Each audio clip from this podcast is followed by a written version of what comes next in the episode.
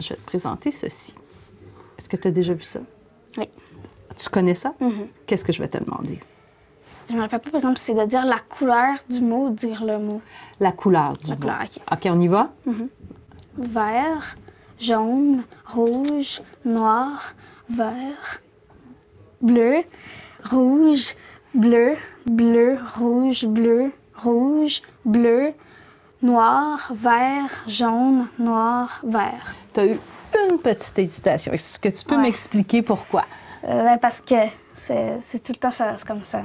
C'est rouge, ben c'est c'est rouge, bleu, rouge, bleu, rouge, bleu. Ici, OK. Ouais, parce que ici, il est écrit rouge en bleu, puis c'est Bleu bleu en en rouge, rouge. donc ça, ça Et là, qu'est-ce qui se passait dans ton cerveau? Qu'est-ce qui est Ben, arrivé? c'est c'est mélangeant parce que tu quand on est plus vieux, mettons, on est meilleur lecteur. Un maternel, il dirait la couleur exacte, vu qu'il va pas vraiment lire le mot. Mais vu que notre cerveau, il a souvent lu, il, va lire les mots donc, en même temps que d'essayer de trouver la couleur. donc la lecture passe avant l'identification de la couleur, c'est ça? OK, parfait. Merci beaucoup, Félix.